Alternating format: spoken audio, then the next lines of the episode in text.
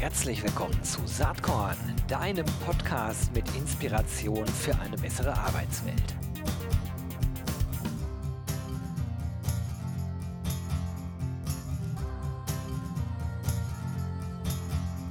Hallo und herzlich willkommen zum Saatkorn Podcast. Heute ähm, geht es um ein Unternehmen, was denke ich mal, wirklich jede und jeder kennt, der die irgendwas mit People and Culture oder Human Resources oder wie man unseren schönen Arbeitsbereich heutzutage titulieren möchte, kennt oder zumindest kennen sollte. Es geht nämlich um Great Place to Work. Und ähm, ich freue mich total. Zu Gast habe ich niemand geringeren als den CEO und das ist Andreas Schubert. Hi Andreas und herzlich willkommen. Hallo Gero, Jetzt ist ja erstmal bemerkenswert, du bist ja nicht nur CEO, sondern du bist ja sogar Co-Founder von Great Place to Work. Ähm, äh, ich spreche auch immer ganz viel mit Startups und da frage ich natürlich immer nach der Founding Story. Und das interessiert mich hier ganz besonders. Wie ist es eigentlich zur Gründung von Great Place to Work gekommen? Ja, das ist eine spannende Geschichte. Es gab ähm, in der Europäischen Kommission eine Lissabon-Agenda. Die hatte formuliert, ähm, vor 20 Jahren war das, dass wir in Europa ähm, ein wettbewerbsfähiger Arbeitsmarkt sein müssen. Zu der Zeit gab es schon viel Abwanderung nach USA und äh, die Kommission hatte sich überlegt, wie sie das wohl herstellen kann und hatte da Berater zugenommen und das waren Unternehmer und Unternehmerinnen, die dort äh, Unterstützung gegeben sollten. Und die hatten aber eine wesentliche Idee und sagten, wenn wir in Europa wettbewerbsfähig sein wollen, dann müssen wir einen Wettbewerb um die besten Arbeitgeber schaffen.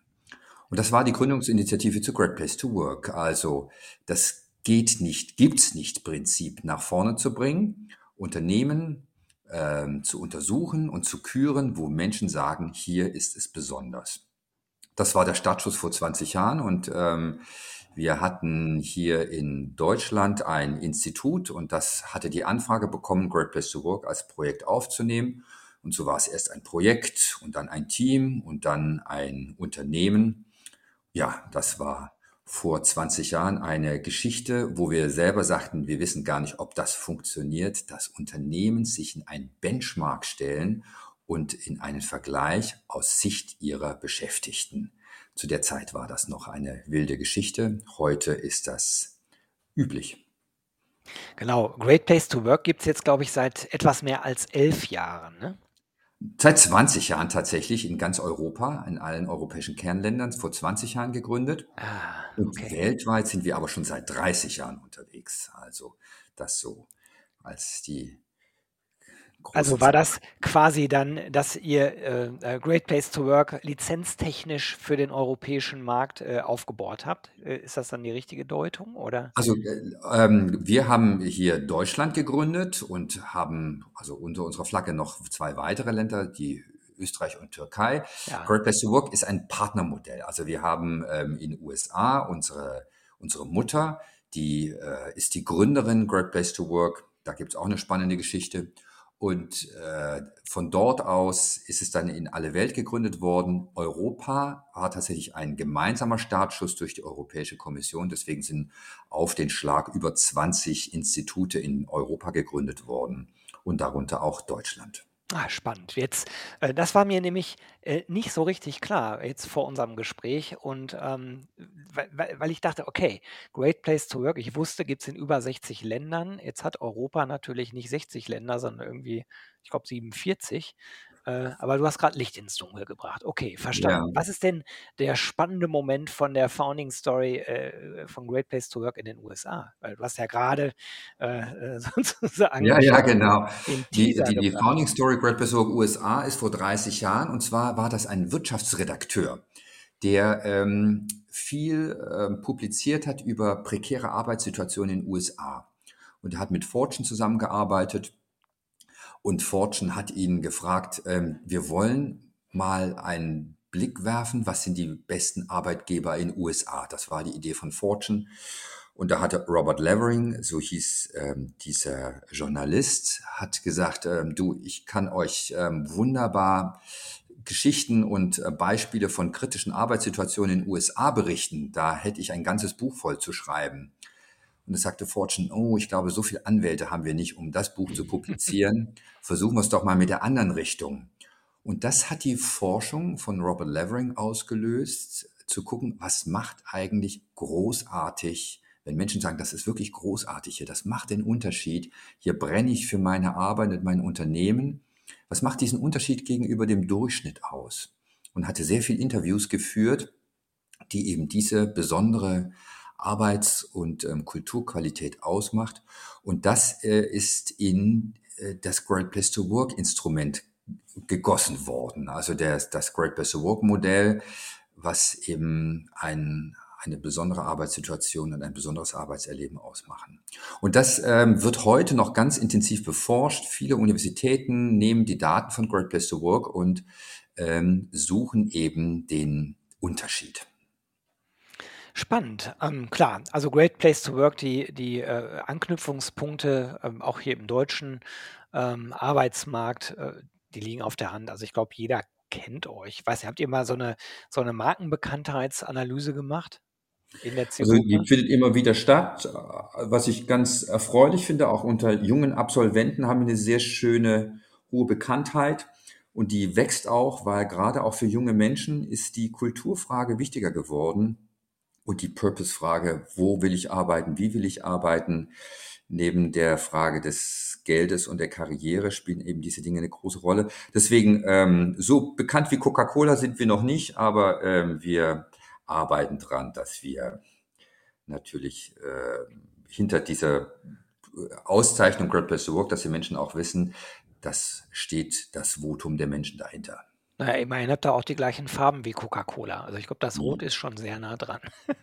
Wir, hat, äh, wir hatten gerade eine Veranstaltung und da hat jemand eine Geschichte ausgegraben, warum es zur Farbe Rot kommt, warum Rot eigentlich der rote Teppich ist und warum Rot so eine wichtige Farbe ist, hat es mit Place Work nichts zu tun, aber ähm, das Rot ähm, war in der byzantinischen Zeit eine Farbe, die nur sehr aufwendig herstellbar ist. Eine Schnecke, eine Purpurschnecke hatte die ähm, Farbstoff hergegeben und man brauchte 10.000 Schnecken für ein Gramm dieses Farbstoffes und deswegen war Purpur und Rot die besonders wertvolle Farbe. Und heute deswegen auch noch der rote Teppich und die Ehrung mit der Farbe Rot. Na, guck mal, wieder was gelernt. Jetzt seid ihr in Deutschland oder vielleicht auch ein Dach, da bin ich mir nicht ganz so sicher. Ich glaube in Deutschland so knapp 90 Menschen. Ich glaube, ihr seid auch auf der Suche gerade. Ne? Also auch ihr wachst und stellt Leute ein. Das tun wir, ja, ja. Wir hatten dieses Jahr, und das ist ganz ähm, erfreulich, ein, ein Wachstum von über 25 Prozent an, an ähm, Unternehmen, die hier den Weg zu Place to Work nehmen, weil Corona einfach gezeigt hat, Kultur macht den Unterschied.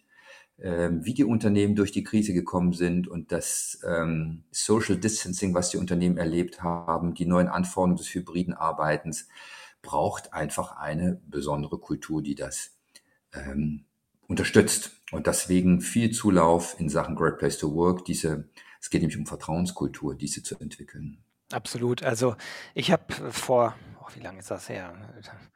Vor sehr, sehr vielen Jahren, das ist 30 Jahre her, meine Diplomarbeit damals zum Thema Unternehmenskultur als Differenzierungsfaktor äh, geschrieben. Äh, das hat heute natürlich immer noch Relevanz, wahrscheinlich sogar mehr als früher.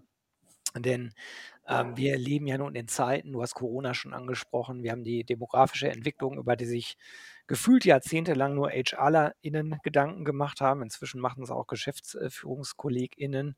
Äh, und wir haben natürlich die Digitalisierung, die sowieso äh, jede Branche, jedes Unternehmen erfasst, mit äh, auch massiven Effekten auf den Arbeitsmarkt. Sodass das, was ihr da macht, ähm, ja an Relevanz vermutlich eher gewonnen als verloren hat. Ne? Wie ist da deine Sicht auf diese Megatrends? Ja, das ist auf jeden Fall ähm, gegeben. Also nicht nur, dass wir insgesamt einen Wertewandel haben, dass das Thema eben, wir haben ja auch diese, diesen, diesen Trend jetzt zur Nachhaltigkeit. Und ähm, ich glaube, dass äh, Menschen einfach heute bewusster entscheiden, eben wo und wie sie arbeiten und was sie tun. Das ist eins der wichtigen Trends. Ein zweiter Trend, der natürlich mit reinspielt, ist ähm, die sozialen Netzwerke, die Digitalisierung. Alle die machen die Unternehmen viel transparenter. Mhm. Man kann es sich nicht mehr vorne hinstellen und kann sagen, wir sind diese Arbeitgebermarke und, ähm, und dieses Versprechen wird nicht nach innen erfüllt. Das bestraft sich. Und ähm, diese, diese Authentizität einer Arbeitgebermarke ist einfach jetzt gefordert. Und deswegen ähm, arbeiten die Unternehmen nach dem Prinzip, wahre Schönheit kommt von innen. Und ähm, die, die, vielleicht so ein paar Zahlen, auch du hast ja schon beforscht in deiner Diplomarbeit damals, die Unternehmen, die ein Great Place to Work sind, die haben eine Eigenfluktuation, die ist 53 Prozent unter dem Durchschnitt. Das finde ich schon erstaunlich. Ja. Auch die Krankheitsquote in den Unternehmen 57 Prozent unter dem Branchendurchschnitt. Und nicht zuletzt, ähm, gerade auch in diesen Jahren, ähm, zeigen die Unternehmen, dass sie als Great Place to Work eine vierfach höhere Bewerberquote haben. Mhm. Also die, es, es, es hat die, diese, diese Bindungswirkung, dieses Commitment, eben diese Kultur aufzubauen und es hat eben auch eine starke Außenwirkung. Und das äh, ist, was die Unternehmen suchen. An diese Thema kommen sie einfach nicht mehr vorbei, wenn sie erfolgreich sein wollen und wachsen wollen. Jetzt ist das ja so, dass sich im Laufe der Jahre auch sehr, sehr viel verändert hat. Ein paar Faktoren haben wir eben schon angesprochen. Ein so ein vielleicht Modebegriff, ich glaube, dass mehr dahinter steckt, auch wenn mir das Wording des Begriffes nicht unbedingt gefällt, ist ja dieser Begriff New Work, der, äh, glaube ich, viele Dinge äh, beinhaltet, äh, über die du gerade auch gesprochen hast. Ähm, was denkst du über diesen Begriff äh, und wie ist dein Verständnis von New Work? Ja, tatsächlich, es gibt ja ähm, die New Work Gründung, die ja schon einige Jahrzehnte her ist, die das Thema Demokratisierung, Teilhabe Mhm. im Wesentlichen als Grundlage hat. Heute ist der Begriff viel schichtiger verwendet. Es geht viel um Digitalisierung, es geht um hybrides Arbeiten, es geht auch um Augenhöhe und Digi ähm, äh, Demokratisierung in Unternehmen. Es geht um Empowerment. Also die Begriffe sind sehr vielschichtig, die dort mit verbunden werden. Ich finde es aber auch nicht kritisch. Die Unternehmen verstehen eben heute, dass sie eine moderne Arbeitswelt und eine Arbeitskultur herstellen wollen, die eben wettbewerbsfähig ist. Und da finden sehr viele Initiativen statt, ähm, die da ganz bedarfsorientiert äh, derzeit, derzeit stattfinden. Deswegen ähm, ist es eine gute Bewegung eigentlich, finde ich, die Arbeitswelt neu zu denken. Sie aber natürlich nur in Mobile Office ähm, zu reduzieren wäre ungünstig. Mhm, absolut. Also äh, ich sehe das genauso. Ich störe mich nur an diesem Begriff New. Äh, für mich müsste es eigentlich Better Work heißen, weil New irgendwie auch implizieren könnte, äh, das, das hat irgendwann ein Ende. Und das glaube ich eben nicht. Ich glaube, mhm. dass es ständig darum geht, auch so über die letzten 20, 25 Jahre, die ich jetzt äh, aktiv im Berufsleben äh, draufschauen kann, geht es ja eigentlich ständig darum, Dinge zu verbessern. Und eine Sache, die du eben erwähnt hast, ähm, so en passant, die finde ich ganz, ganz besonders zentral, ganz besonders wichtig und bin davon überzeugt, dass die auch elementarer Bestandteil dessen ist, was ihr bei Great Place to Work macht. Das ist das Thema Vertrauen. Also Vertrauenskultur, du hast es eben schon benannt. Das äh, ist, glaube ich, der Schlüssel zu fast allem. Äh, meine persönliche Meinung ist, wenn die nicht gegeben ist, dann funktionieren viele andere Dinge, die man sich so wünscht äh, im Kontext von New Work oder Employer Branding, maximal an der Oberfläche und nicht nachhaltig. Und Vertrauen ja. ist natürlich was, was vorgelebt werden muss, was massiv mit dem Thema Leadership zu tun hat. Ähm, äh, ist das aus eurer Sicht bei Great Place to Work auch so ein fundamentales Thema oder nur eins unter mehreren gleich wichtigen Themen? Das ist tatsächlich der Kern unserer Arbeit, Vertrauenskultur. Und äh, das, das Unternehmen daraus auszurichten, dieses Vertrauen aufzubauen und Systeme zu entwickeln, Leadership hast du eins genannt, ist es aber auch nicht nur das. Ähm, das ist der Schlüssel des Erfolgs. Vertrauen ist für mich ja eine ganz einfache Formel. Vertrauen ist in Unsicherheit die Antizipation eines positiven Ergebnisses. Ja, und das ist ja das, was in dieser VUCA-Welt auf die Menschen zukommt. Sie haben eine Situation der Unsicherheit. Und ähm, Vertrauen heißt, es wird gut. Ähm, wir überwinden diese Unsicherheit. Und äh, das ist eine unternehmerische Aufgabe, ähm, Vertrauen herzustellen auf verschiedenen Ebenen, eben Vertrauen, dass Menschen in die Zukunft des Unternehmens Vertrauen entwickeln, dass ähm, die äh, Akteure des Unternehmens, Führungskräfte Vertrauen in die Mitarbeitenden entwickeln und äh, aus diesem heraus eben die gestaltenden Freiräume und, und Potenziale eben genutzt werden. Und das, äh, das herzustellen, das ist die große Aufgabe und das zu systematisieren. Und das ist auch unsere Aufgabe als Great Place to Work, eben Vertrauen an verschiedenen Aspekten sichtbar zu machen, steuerbar zu machen und mit konkreten Maßnahmen zu entwickeln. Was mich mal interessiert, und ich bin mir ganz sicher, dass du dazu was sagen kannst, äh, da Great Place to Work ja sehr international aufgestellt ist. Dieses Thema Vertrauen, so wie du es eben beschrieben hast, also äh, dieses Vertrauen in, ich übersetze das jetzt mal in ganz einfachen Worten, es wird schon gut werden. Ähm, ist das was, was der deutschen Mentalität ferner liegt als anderen Mentalitäten? Weil ihr schaut euch ja sicherlich auch Ländervergleiche an bei Great Place to Work. Und man könnte jetzt so vorurteilsbehaftet sagen, naja, ich nehme mal an, dass äh, in den USA äh, das vielleicht äh, der Mentalität der Menschen näher liegt als in Deutschland. Oder ist das ein totaler Trugschluss? Das ist ein Trugschluss. Mhm. Ähm, also auch wenn wir die Great Place to Work Ergebnisse tatsächlich, wie du sagst, wir beforschen ja diese diese Kultur in über 140 Ländern. 60 Länder haben wir Standorte, über 140 Ländern werden ständig diese Befragungen durchgeführt und Ergebnisse zusammengeschoben. Deutschland ist ähm, jetzt nicht am unteren Ende. Wir sind in Europa auch auf, äh, auf, auf durchschnittlichem Niveau. Ja, wir sind ähm, noch besser als Frankreich, ähm, stehen vielleicht hinter Skandinavien, aber ähm, das gelingt den Unternehmen in Deutschland schon auch gut. Und wir müssen uns immer gewahr sein, wir haben in Deutschland auch eine Menge Unternehmen, die wir an Great Place to Work sehen, die sehr exzellent aufgestellt sind. Mhm. Also wir können da nicht uns an dem Mittelmaß orientieren. Ähm, und das merken jetzt die Unternehmen, sondern es gibt Spitzenleistungen in Deutschland. Im Ländervergleich, welche Länder liegen denn vorne, wenn du sagst, so wir sind so im gehobenen Mittelfeld? Also in Europa sind es skandinavische Länder. Mhm. Die haben eben den, den Kampf um die besten Talente schon seit vielen Jahren und sind in den ähm, Instrumentarien und ähm, ja, einfach schon ein ganzes Stück weiter aufgestellt. Und wenn man dann noch internationaler denkt? Oh, ähm, ich würde sagen, das würde ich auch weiter in Skandinavien bleiben, ehrlich okay. gesagt. Ähm, ja, USA ist gut aufgestellt, aber ein sehr großes Land, sehr heterogen ähm, in, den, in den Strukturen insgesamt. Deswegen lässt sich das gar nicht so global formulieren. Ehrlich gesagt muss man auch sagen, die Unterschiede zwischen den einzelnen Unternehmen und deren Kulturen sind so viel eklatanter als zwischen den Kulturen. Ja, also ein, ein deutsches Unternehmen A von einem deutschen Unternehmen ist so viel weiter entfernt als ein Durchschnittsunternehmen in Deutschland als gegenüber einem Durchschnittsunternehmen in den USA. Das ist ja eigentlich eine super Botschaft, ne? weil äh, es am Ende aussagt, orientiere dich äh, an den Spitzenunternehmen äh, in deinem Land und dann, dann hast du im Grunde genommen den, den Wertmaßstab.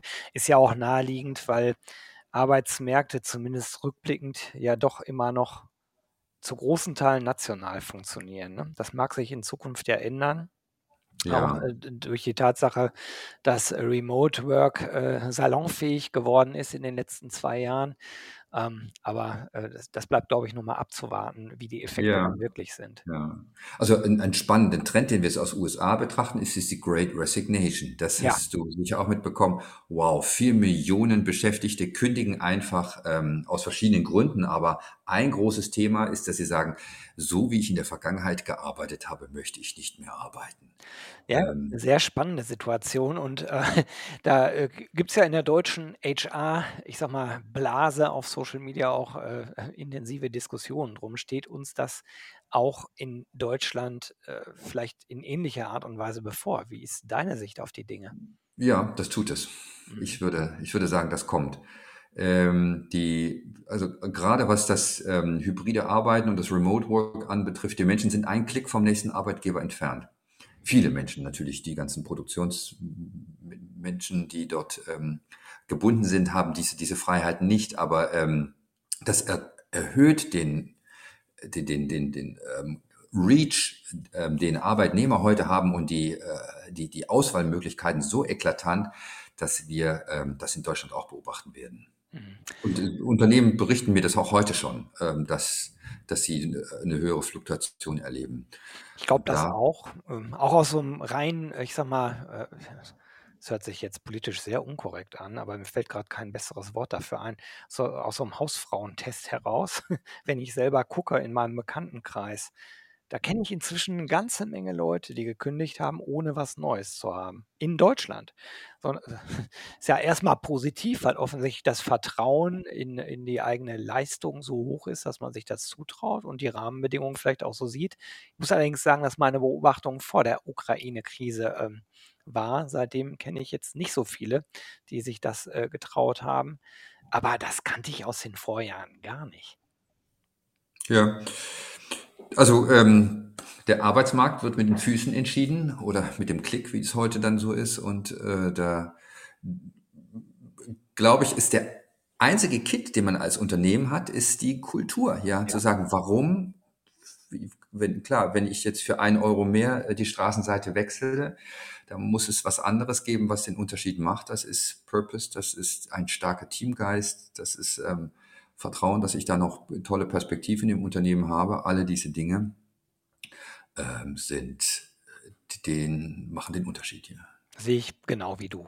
Lass uns noch mal kurz ein bisschen über euer ganzes Portfolio sprechen, denn ich glaube, viele kennen euch halt über die äh, Great Place to Work Befragung. Ne? Also der Ansatzpunkt, Menschen zu befragen und dann äh, sozusagen äh, bestimmte ähm, Datenpunkte zu haben, um, um auch bewerten zu können und vielleicht auch ranken zu können oder zumindest sagen zu können, das sind jetzt besonders gute Unternehmen, äh, basierend auf den Kriterien, die wir abgefragt haben, ist naheliegend und ist, glaube ich, sehr erprobtes Mittel. Aber ihr seid ja viel mehr als das. Ne? Ihr beratet ja auch, ihr habt einen Consulting-Arm, ihr zertifiziert, äh, ihr habt diesen äh, Wettbewerb und bester Arbeitgeber. Ähm, dieses Portfolio, glaube ich, habt ihr schon länger so, oder sind da Dinge neu entstanden? Und was mich noch viel mehr interessiert, habt ihr noch neue Ideen? Also was wird es demnächst noch von Great Place to Work geben? Ja. umfangreiche Frage, sorry dafür. Ja, ja. Also vielleicht die Befragung, die Befragung scheint ja manchmal so ein altmodisches Tool zu sein. Äh, befragen tut man schon lange und aber sehr viel mehr Unternehmen befragen heute eine Befragung hat jetzt eigentlich mehrere Zielrichtungen. Das eine ist, ähm, wie du schon sagst, seine Kultur verstehen. Das ist der eine Aspekt des Befragens. Ein zweiter wichtiger Aspekt des Befragens ist das Beteiligen. Ähm, ist ein sehr effizientes Mittel, um viele Menschen einzubinden und zu verstehen, wie ihr Erleben in einer Organisation ist. Und der dritte wichtige Aspekt des Befragens ist, ähm, dass man bedarfsorientiert handelt. Und das mhm. ist der Unterschied erfolgreicher Kulturentwicklung. Dass Unternehmen nicht sagen, was glauben Leute rechts und links, was unsere Kultur ausmacht und wie wir sie weiterentwickeln, sondern was glauben die Menschen und was erleben die Menschen in unserer Organisation. Und das ist eben der wichtige Aspekt dieser bedarfsorientierten Kulturentwicklung, die eben durch diese Befragung unterstützt wird und eben nichts verändern, was nicht gemessen werden kann. Deswegen ähm, ist das ein Steuerungsinstrument eben einer langfristigen Entwicklung. Deswegen erlaube ich mir nochmal die Befragung auch als ein Zukunftsinstrument ähm, ähm, hervorzuheben. Natürlich ähm, werden die, haben wir neue Technologien in Great Place to Work mit diesen Befragungen auch, die dann ähm, Stimmungsbarometer erlauben, sehr schnelle Ad-Hoc-Analytiken. Ähm, ja.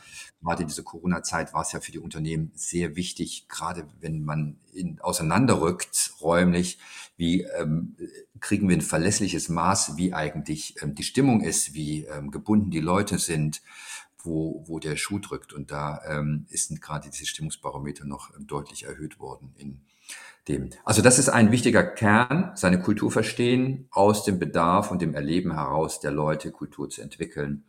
Und dafür steht eben diese Befragung. Und wie du sagst, die, die zweite Sache ist, ähm, was tun wir daraus? Und das zu steuern, diesen Prozess zu steuern, ähm, wirksam natürlich aus den Dialog weiter zu fördern, die Mitarbeitenden in den Prozess gut mit einzubringen. Das ist die, dieser ganze Entwicklungsansatz und Consulting-Ansatz, den wir als to Work mit unterstützen eine Road to Excellence, wo wir mit verschiedenen Formaten eben, ähm, da geht es um Change Agents, die ausgebildet werden, ähm, Führungskräfte, die befähigt werden, ähm, Best Practices, die eingebracht werden und so weiter und äh, Netzwerke, die geschaffen werden, einfach um diese Entwicklung voranzutreiben. Und die Zertifizierung ist der dritte Teil, eben Gutes sichtbar machen und Unternehmen dabei die Visibilität geben. Das ist der Kern und der ähm, wird, jetzt fragst du, wo geht's hin? Äh, der wird bereichert in wichtige neue Themen, die wir haben. Das ist das Thema Digitalisierung, die wir eben auch dann in diese Prozesse mit einbringen, ja, oder das Thema Nachhaltigkeit, ähm, das Thema Diversity, ähm, alle diese großen Trendthemen, die die Unternehmen behandeln wollen, auch die unterstützen wir als Great Place to Work oder jetzt ist ein ganz vieles ähm, New Work und wie kehren wir ins Büro zurück, wie werden wir künftig arbeiten, wie gestalten wir unsere äh, künftige Arbeitswelt. Alle diese Themen greifen wir eben in Great Place to Work auf, machen sie messbar, machen sie gestaltbar und begleiten dabei. Vielleicht so das als den allgemeinen Zukunftstrend auch. Also wir ähm, nehmen die Themen auf, die die Unternehmen bewegen. Spannend. Also Leute, wer hier zuhört und Lust hat, da mitzumachen, der kann sich ja mal bei Great Place to Work bewerben. Ich werde natürlich äh, die Webseite und auch das Profil von Andreas äh, in die Show Notes packen. Ähm, vielleicht kleine Frage noch, bevor wir dann zum Abschluss kommen. Äh, da muss ich eben drüber nachdenken, wenn du über dieses Bedarfsgerechte sprichst. Ich könnte das ja so übersetzen, jedes Unternehmen hat seine äh, individuellen, speziellen Herausforderungen. Ne? Ist ja logisch. Also man ist in einer bestimmten Branche, man hat bestimmte Wettbewerber, man hat bestimmte Ziele, alles sehr individuell. Ich habe oft den Eindruck in unserer Beratung rund um Employer Branding und Recruiting, dass die Individualisierung, die gesellschaftlich auch stattfindet, die auch durch, äh, durch die Digitalisierung natürlich getrieben wird, massiv zunimmt. Und man kann heute, auch wenn man über Retention nachdenkt, eigentlich kaum noch sagen, okay, wir haben ein bestimmtes Set von, nehmen wir mal an, Benefits und die passen dann schon für alle, sondern ich glaube, dieses Bedarfsgerechte, was du eben auf der Unternehmensseite gesehen hast, das wird immer mehr Thema auf mitarbeitenden Ebenen auch. Also ähm, wir müssen wahrscheinlich immer klein, clustriger denken, wenn wir über die Personalstruktur nachdenken und wenn wir darüber nachdenken, was hat jetzt Relevanz bis hin zum Individuum. Und ich glaube, dass dieser Trend sich in den nächsten Jahren fortsetzen wird. Wie ist deine Sicht dazu? Ich, ich bin da deiner Meinung, wir haben ein, und das, das sind einfach Konsumtrends, die auch in die Arbeitswelt Ja. übergehen. Ja, wenn heute das Amazon-Paket zwei Tage wartet, dann sind wir stinkig. Ähm, das muss binnen 24 Stunden vor der Tür stehen und ähm, wir erwarten eine unglaubliche Produkt- und Leistungsvielfalt in unserem Privatleben und dieses Konsumerleben, das ähm, bleibt bei der Arbeitswelt nicht stehen. Und daher ist eine der Qualitäten attraktiver Arbeitgeber ist auch die Vielfalt. Ja. Diversity in verschiedener Art und Weise. Und ähm, früher war die Idee ja auch jetzt nochmal auf die Kultur dazu kommen. Eine Kultur ist ein möglichst homogenes, gleiches Verständnis, wie wir Arbeit leisten. Ja. Ähm, und das ähm, ist unter diesem Diversity-Aspekt anders zu betrachten. Wir brauchen eine Kultur, die viel Vielfalt zulässt. Ja. Und das, ähm, und dann sind auch die, wenn du sagst Benefits, Benefits müssen ein bunter Strauß sein, der verschiedene Menschen anspricht, aber nichtsdestotrotz muss man natürlich eine gewisse Fokussierung vornehmen und Bedarfsorientierung heißt ja nicht, ähm, jedes einzelne Bedarf können wir decken, sondern wir müssen auch gucken, wo ist eben eine Mehrheit des Bedarfs, die wir eben herstellen können, um, um dort weiter zu verzweigen. Das ist die, die Anforderung da. Ich habe aber noch ein Stichwort, den du ähm, gerade, und ich erlaube mir da kurz reinzuspringen, du sagst, bewirb dich bei Great Place to Work. Es gilt ein ganz wichtiges Prinzip. Bei Great Place to Work muss man sich gar nicht bewerben. Denn ähm, es ist noch kein Great Place to Work vom Himmel gefallen. Das ist eine gewichtige Erkenntnis. Wir haben ganz viele Unternehmen, die sind noch keine Great Places to Work, aber die wollen es werden. Und die finden den Weg zu uns, indem sie nämlich ähm, auf dem Prozess man stellt sich ja, wenn man ein Idealgewicht nicht äh, erreichen möchte, auch nicht erst auf die Waage, wenn es erreicht ist, ja, sondern ähm, den Prozess hin ähm, zu gestalten, das macht uns besonders Spaß. Und die Unternehmen dabei zu unterstützen, eben zu verstehen, ja, wenn wir heute vielleicht eher im Mittelfeld sind, wo liegen die Potenziale? Und das ist genau das, was du vorhin angesprochen hast, da wir natürlich wissen, wo die Exzellenz in der Branche und in der Region oder dem Land ist, den Unternehmen das aufzuzeigen, wo sie sich hin entwickeln können. Deswegen ähm, nicht nur zu Great Place to Work kommen, wenn man sich auf die Auszeichnung bewirbt, sondern wenn man Lust hat, das Thema auf die Roadmap zu nehmen. Das ist gerade ganz interessant. Das ist ein Missverständnis, aber es ist trotzdem gut, dass du es gerade nochmal so dargelegt hast. Ich meinte ganz konkret, weil hier ja viele HRlerInnen zuhören, die sich möglicherweise für diese Themen interessieren. Ich wollte euch eigentlich beim Recruiting helfen. Vielleicht hat ja der eine oder der andere Lust, zu euch zu gehen. Aber trotzdem gut, weil mir gerade klar geworden ist, ähm, das war wahrscheinlich missverständlich ausgedrückt. So haben wir jetzt beide Seiten in diesen Podcast reingepackt. Das ist doch gut. Letzte Frage von mir an dich. Was hat denn dich eigentlich in letzter Zeit inspiriert? Du bekommst ja unglaublich viel mit. Gibt es irgendwas, was du gerne teilen möchtest mit den ZuhörerInnen des Saatkorn-Podcasts? Wir hatten gerade die Auszeichnung Deutschlands beste Arbeitgeber und ähm, hatten dort äh, verschiedene Best Practices gezeigt, was Unternehmen tun, und ähm, das, was mich immer begeistert, ist dabei, wenn man die Unternehmensgröße und die Branche einfach nicht mal nennt und zeigt, was die Unternehmen leisten können, dann denkt man, das muss ja ein Riesenunternehmen sein. Und das sind kleine mittelständische Unternehmen, die wirklich ähm, es schaffen, ein super Portfolio hinzulegen, um hochattraktiv zu sein das finde ich immer wieder begeisternd, dass die Unternehmensgröße und die Branche eigentlich keine Prognose ausmachen, ob man ein Great Place to Work ist. Na, das ist doch mal ein richtig positives Schlusswort. Also äh, positiv im wahrsten Sinne des Wortes. Wir haben heute viel über positive Dinge äh, gesprochen, positive Einstellungen, äh, auch rund um das äh, Thema Vertrauen. Hat mir wahnsinnig viel Spaß gemacht. Andreas, ich wünsche dir und Great Place to Work weiterhin viel Spaß äh, bei dem, was ihr tut und natürlich auch Erfolg. Ich fand es klasse, dass du dir eine halbe Stunde Zeit genommen hast äh, heute hier für Saatkorn und sag ganz herzlich Danke. Gerne. Bis dann. Tschüss. Bis dann. Tschüss. Jo, das war diese Saatkorn Podcast Episode, aber ich habe noch was für dich.